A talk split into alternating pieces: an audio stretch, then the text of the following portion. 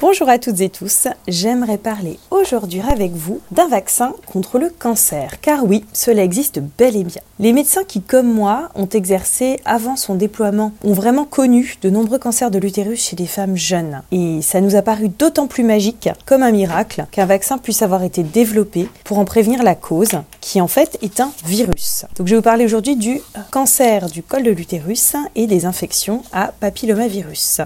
En France, près de 3000 nouveaux cancers du col de l'utérus sont diagnostiqués chaque année et environ 1000 femmes en décèdent, ce qui était un chiffre beaucoup plus élevé avant l'avènement justement du vaccin. Cela touche les femmes, mais pas que. La zone ORL aussi et le pourtour de l'anus peuvent être touchés chez les hommes comme chez les femmes. Les infections à papillomavirus sont très fréquentes et se transmettent lors des contacts sexuels. Environ 8 femmes sur 10 sont exposées à ces virus au cours de leur vie. Il s'agit de virus qui circulent entre les personnes et surtout à ne pas stigmatiser comme quelque chose qui puisse être comparé à une MST. C'est quelque chose qui circule absolument chez tout le monde, un petit peu comme le principe du virus de l'herpès. Donc c'est quelque chose à quoi on est confronté quand il y a des rapports humains. Donc vraiment, il faut ôter de son esprit toute forme de culpabilité ou de stigmatisation euh, en cas d'infection à papillomavirus puisque ça touche quasiment tout le monde. Les infections à papillomavirus sont le plus souvent sans aucun symptôme.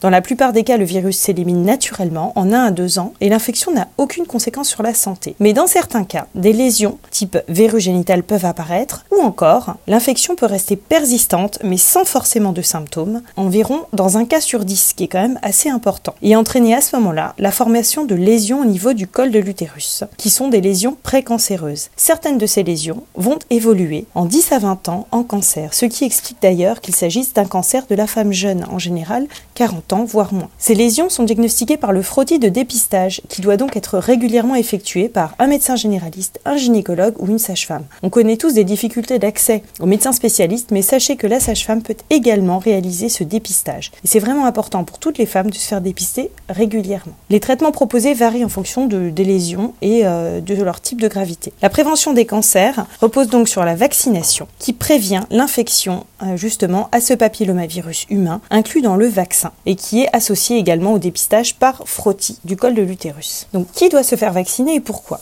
La vaccination contre les infections à papillomavirus humain est recommandée depuis 2007 en France, essentiellement chez les jeunes filles. Depuis le 1er janvier 2021, les recommandations s'appliquent également à tous les garçons. Pratiquée avant le début de la vie sexuelle, l'efficacité de la vaccination pour empêcher l'infection par le papillomavirus inclus dans le vaccin est proche de 100%, ce qui est quand même énorme. C'est un vrai miracle. Il faut se rendre compte de la chance que nous avons de pouvoir accéder à ce traitement miracle qui empêche justement la survenue de ce cancer, qui faisait vraiment des dégâts affreux. Donc la vaccination ne protège pas contre tous les papillomavirus liés au cancer du col de l'utérus. C'est pourquoi, malgré tout, il faut quand même un dépistage par frottis qui doit être réalisé tous les 3 ans, de 25 à 65 ans, que l'on soit vacciné d'ailleurs ou non. Et donc désormais, la vaccination est recommandée chez les garçons comme chez les filles, puisque finalement, il s'agit des relations sexuelles qui transmettent, donc les hommes sont aussi vecteurs que les femmes. Après 10 années de vaccination, dans les pays où un nombre important de jeunes filles sont vaccinées, comme l'Australie ou l'Angleterre, le nombre de nouveaux cas de lésions précancéreuses du col de l'utérus a nettement diminuer. En conséquence, je vous invite à prendre la mesure de la chance que nous avons de disposer d'un système de santé qui nous permet d'accéder à une vaccination qui permet justement de se prémunir du cancer. Je vous souhaite une excellente journée. À très bientôt.